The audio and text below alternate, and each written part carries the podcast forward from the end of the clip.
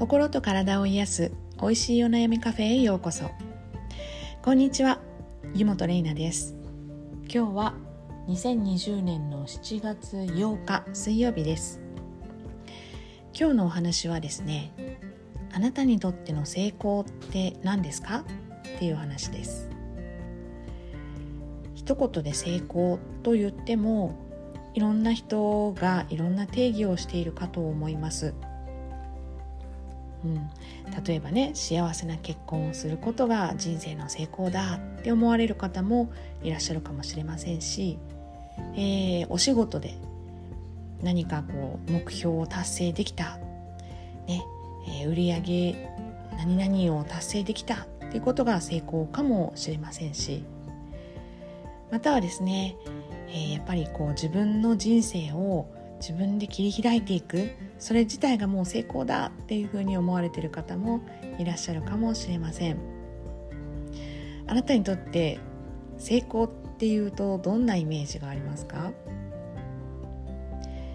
えー、私はあのコーチングスクールでコーチングを学んで、えー、そしてですね自分もコーチングをお仕事としていきたいなと思った時に周りの、まあ、先輩コーチたちがですね、まあ、活躍されてる方々を見て、まあ、ああいうのが成功っていうのかなっていうふうにその当時は、えー、ぼんやり思っていました。例えばクライアントさんがたくさんいるとか、えー、そのことによって安定した収入があるだとかそして、えー、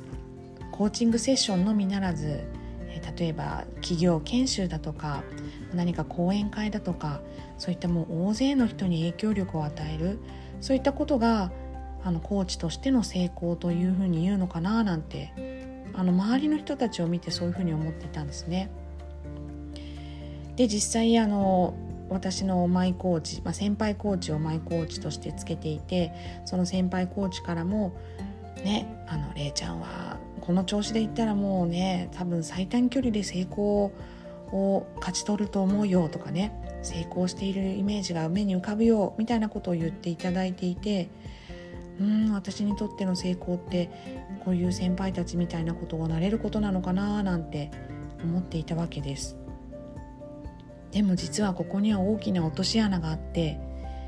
何かっていうと,、うんと、それってあくまでも周りの人たちが作り上げているあの既成事実というかあの事実なんですよね。講演会をやる企業研修をやるクライアントさんがたくさんいる、えー、月収何何百万円とかねそういう数値を持ってるっていうのって。でもはたまた私の成功はどんな成功なんだろうって私の成功ってどんなことなんだろうっていうのって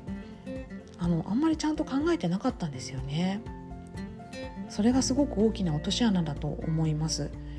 なのでどうしてもそういうこう周りを見てあれを目指していこうと思ってしまうと競争原理のパターンにはまってしまうわけなんですよね。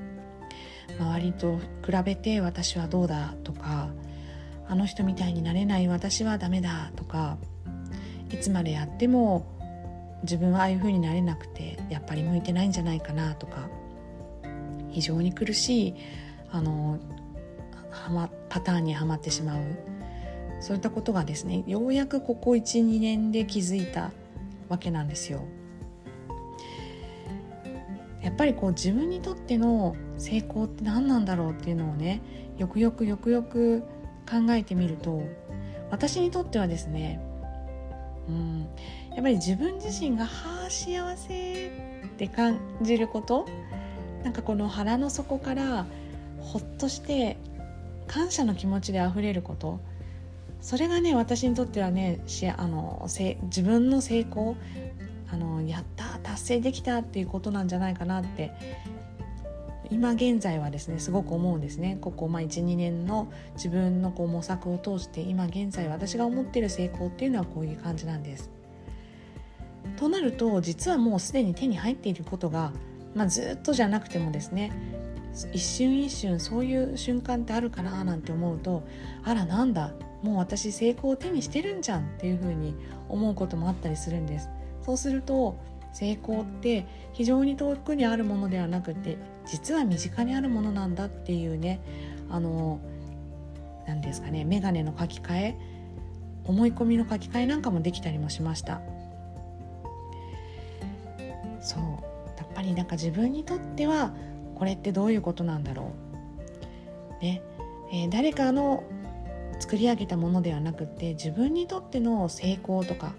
えー、目標達成って何なんだろうってことをやっぱり考えることが非常に重要なのかななんて最近すごく強く思います。というわけで今日のお話はあなたにとっての成功って何ですか？